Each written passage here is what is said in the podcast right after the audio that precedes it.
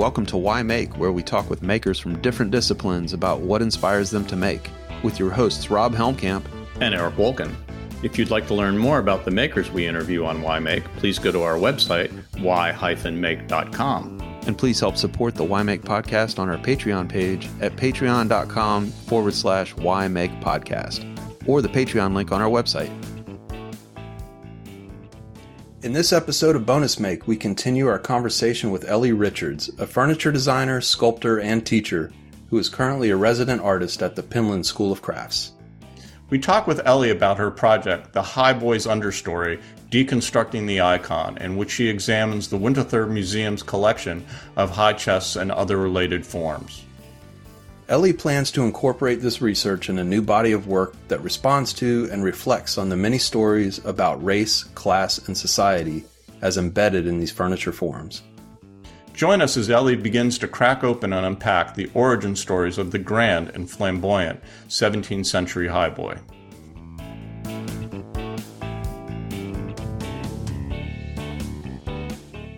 We're here with Ellie Richards on Bonus Make. And this is Rob and Eric and Ellie. Hi. So um, we're going to talk about a project that is kind of in process. And am I saying it right? Deconstructing the icon, the High Boys understory. Yes. Yeah, yeah. Take it from here, Ellie. Okay. Um. Thanks for having me. The High Boy. This this I'm gonna have to describe what a High Boy is. So a High Boy is a chest of drawers um, it's a very fine piece of furniture. It has sort of the S curve cabriolet legs often as a base. And on the top, there's sort of a crown, a sort of curved, arced, symmetrical crown. And the highboy is typically found in the bedroom and stores anything from sheets to bedding, Uh, you know, nighttime clothes or whatever. It's typically like 17th, came of age in the 17th century. I find it a very fanciful furniture form. It's very flamboyant. It was, it was made for, for men to inhabit, you know, the, the, the drawers and stuff with their own belongings. And it was typically made by men as well. So in, in its sort of floral, feminine nature, I find it pretty captivating with those sort of two things in, in tension with one another. And there's a really incredible article um, written by uh, Jonathan Prown, who is a curator at Chipstone, which uh, sort of houses an incredible collection of of furniture and decorative arts from the 17th and 18th centuries. He has wrote a really illuminating article on on the this like chest of drawers, and I, I encourage you reading it. So yeah, I guess my interest just comes comes at it from the aesthetics of it and its sort of grandeur. And I was reading uh, Ta-Nehisi Coates' book between the or the Water Dancer, mm-hmm. and in it he tells a story of an enslaved furniture maker who is working on the restoration of a highboy. And as I was, as I was reading this, it sort of got me thinking um, about the history of furniture design and wood art, and it led me to wonder kind of who do I owe um, my interpretations and appreciation of of these sort of subtleties of period style design and construction you know, the fact is, is that African Americans played a really vital role in the production of a lot of furniture, Southern furniture, and I th- and their contributions remain underappreciated and unrecognized. And so, yeah, this omission reflects the anonymity of the men who made them, and I think that that point digs into me because here I've been studying furniture and looking at the subtleties of design and the curvature of of these items and at whose hands did these details come from. And i'm interested in using the highboy as a sort of conduit to understand uh, the story of enslaved makers and how their contributions can be more and their influences can be more openly credited and engaged with and as a sort of study in this, I made a small model of a highboy and um, intend to combine my efforts in making and researching to understand this more fully.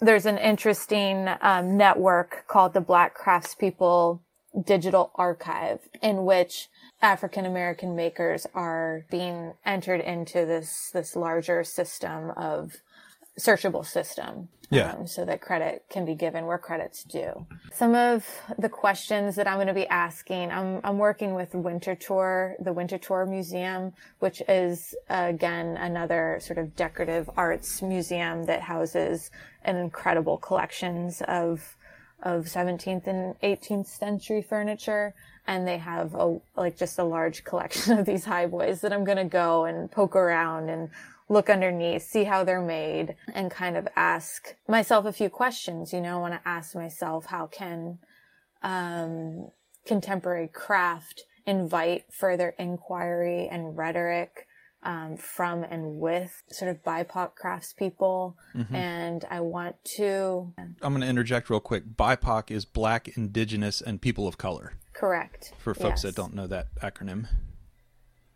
Right. And I want to know, you know, as a sculptor and an object maker, how can I be more effective in blending the backdrop of traditional woodworking pract- practices alongside um, all of these sort of historical references that are tied to period style furniture. So, you know, how can I tell better, more accurate stories using the history of furniture design in in its entirety with the sort of sculptures that I'm making. As a, that's just a personal sort of agenda of mine. So do so do you hope to so you're going to build a whole series of these pieces? I think through the research that that that will happen. Um, as someone who feels more at home in the studio than in a library per se, I think that those two things have to go hand in hand for, in order for me to be an effective assimilator of of these two of, of this information. So I want to use the studio as yeah my sort of keyboard in a way. Like I want to be able to to communicate through objects while I'm doing the research. Yeah, because I thought I thought you made some interesting choices in terms of. Um, I mean, I'm assuming it's a little maquette that's on your website in terms of, I mean, really totally just deconstructing the highboy and turning it into a, a pretty minimalistic ob- a minimalistic object with a you know basically a bands on box technique and then you chart it and those are all really interesting statements to make on a piece that is usually incredibly ornate and incredibly complicated in terms of its construction and technique I think that that in essence is, is stripping this ornate form of all of its fine details that you, you sort of get hyper focused on when you're looking at a piece of furniture like this. I, I was wanting to strip those away to its essential form and um, create something quite raw and something rudimentary in its construction. And sort of, I'm sort of interested in doing that with my mind as well, like stripping myself of all of the um, inaccuracies and misinformation that I have been fed in my upbringing about the history of Black people in the United States. And yeah, that's where I'm at. So it's really interesting. I mean, that, you know, I mean, all three of us are white. It's, and coming to it from that perspective is, is different and bold. Um, I want to read you a quote real quick from, this is from an interview with Ta-Nehisi Coates about the time The Water Dancer came out. He says, We're in a time right now when people love to talk about diversity. Man, fuck that. If you're trying to do a thing and you understand that things are not within your direct experience, you should have people inter- interacting with your work who have that as a direct experience. It ain't no different than going out and reporting on a story. If you want some expertise on something, you find somebody who has that direct experience that you trust. That's from uh, Atlantic Monthly in uh, middle of last year. Um, I just thought that was really interesting and kind of spoke to the fact that you know sometimes you step into stuff that you don't know about or Yeah. and and it's like you can do it you know, when I initially saw that this this was a project that you were taking on, I was like, huh. And then I started looking further, and I was like, go find out. This is amazing. You know, dig, dig, dig, and eh, eh, eh, it, it, Ta-Nehisi's yeah, um, what he said kind of t- helped me tie it together in my head. And and as an editorial comment for three white people, I have no idea how to properly pronounce Ta-Nehisi Coates' name. I've heard it ten million different ways, and I'm embarrassed every time I say it because I don't know the real pronunciation. I've So- heard it a lot of times, and I believe that it is Ta-Nehisi Coates. Right. So my apologies to Ta-Nehisi Coates for if we have butchered your name. It's but- the ignorance of three white people. talk about talk about that and kind of the that aspect in in starting this research and how you feel about that. Well, I think you you've brought up a really good point. It's like you, you start sometimes you stumble into things you don't you don't know about. Um, and sometimes in order to move forward in that you reach for folks that can support you in that journey. And I think that's kind of where I'm at. Like I'm looking for communities and groups that I can move along on within my anti-racist path, my Yeah. path to becoming more anti-racist. Um, I'm looking for people to to hold hands with through this. I don't, that sounds No, that's that's a really yeah. that's a really good way to put it. Somebody to walk the tightrope with. Sure. Yeah. Yeah. It, it, it means tapping into your, to your resources, to the collective resources. It means tapping into your own sort of personal memory and your personal pain and your personal trauma. And the thing that I'm learning is that a lot of times that lives in, inside you, in your body.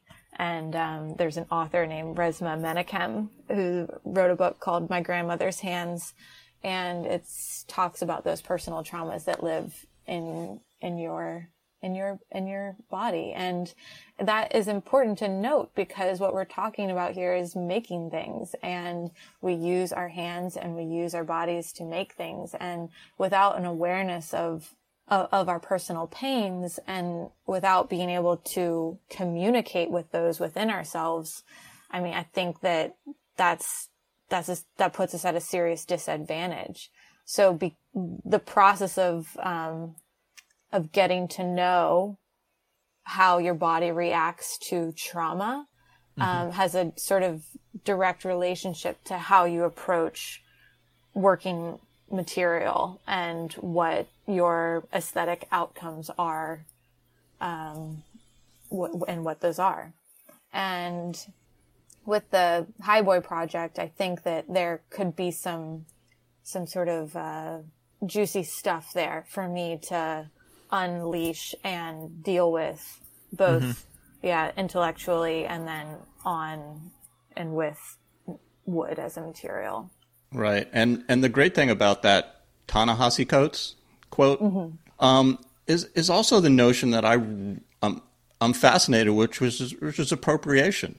I mean, and I don't know how to define it, and I don't want to define it for other artists. But I'd like your thoughts on appropriation. Yeah i think that appropriation when someone tells you that you're, you're appropriating something it, it's not a compliment. Like that my first uh, impression is that oh i've done something terrible.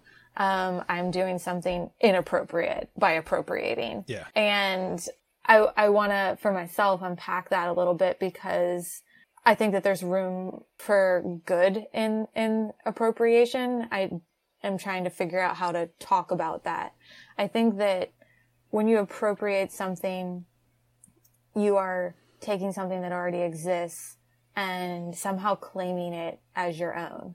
And I think that the word claiming situates yourself in which you are um, putting your own sort of power and control on someone else's belongings and taking them for yourself.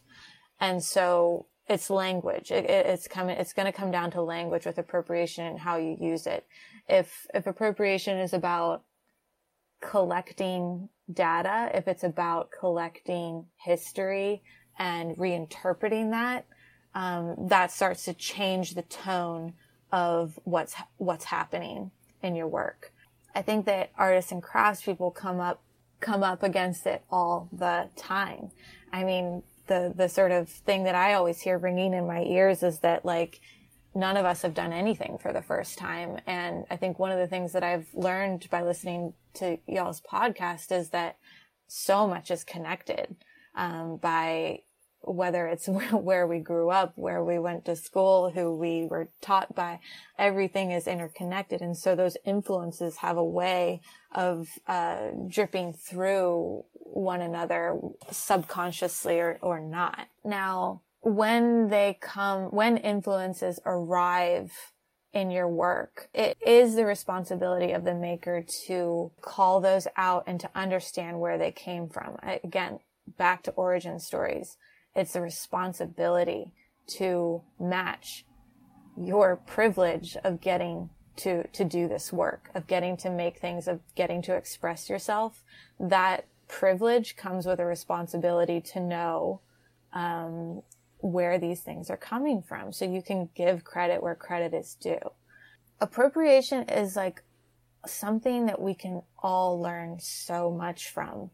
Some of my um, sculptures have come out looking quite almost tribalistic or primitive, or I think that they look like they've reminded me of totems and totem sculptures. But, you know, in my own genetic lineage, like, do I have a connection to um, I'm I'm forgetting the native tribe that sort of began carving totems. Like, no, am I incredibly interested in this cultural practice and what it has meant to those people and how it's coming through me. Like I'm, I'm interested in how this is all happening. And I'm not interested in, in like putting up a lot of barriers. Like I want there to be permeability there. And I think when you like lay down the fence work of like, on this side, you're not appropriating and on that side you are, I think that that's problematic. I think this is a, a big conversation and, um,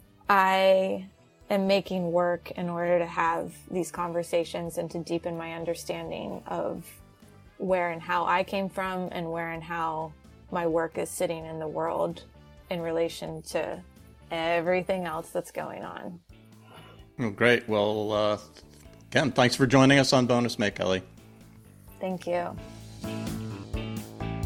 You can listen to Why Make on Stitcher, Apple Podcasts, and Spotify. You can also grab our RSS feed or direct download from our website, why-make.com. This episode is currently brought to you by the Holy Pockets of Rob and Eric. Please help us build our creative funding base at Patreon, patreon.com forward slash why make podcast. You can also find us on Instagram and Twitter at, at WhyMakePod. This episode is recorded on Squadcast and edited by us on Audacity. Thanks for listening.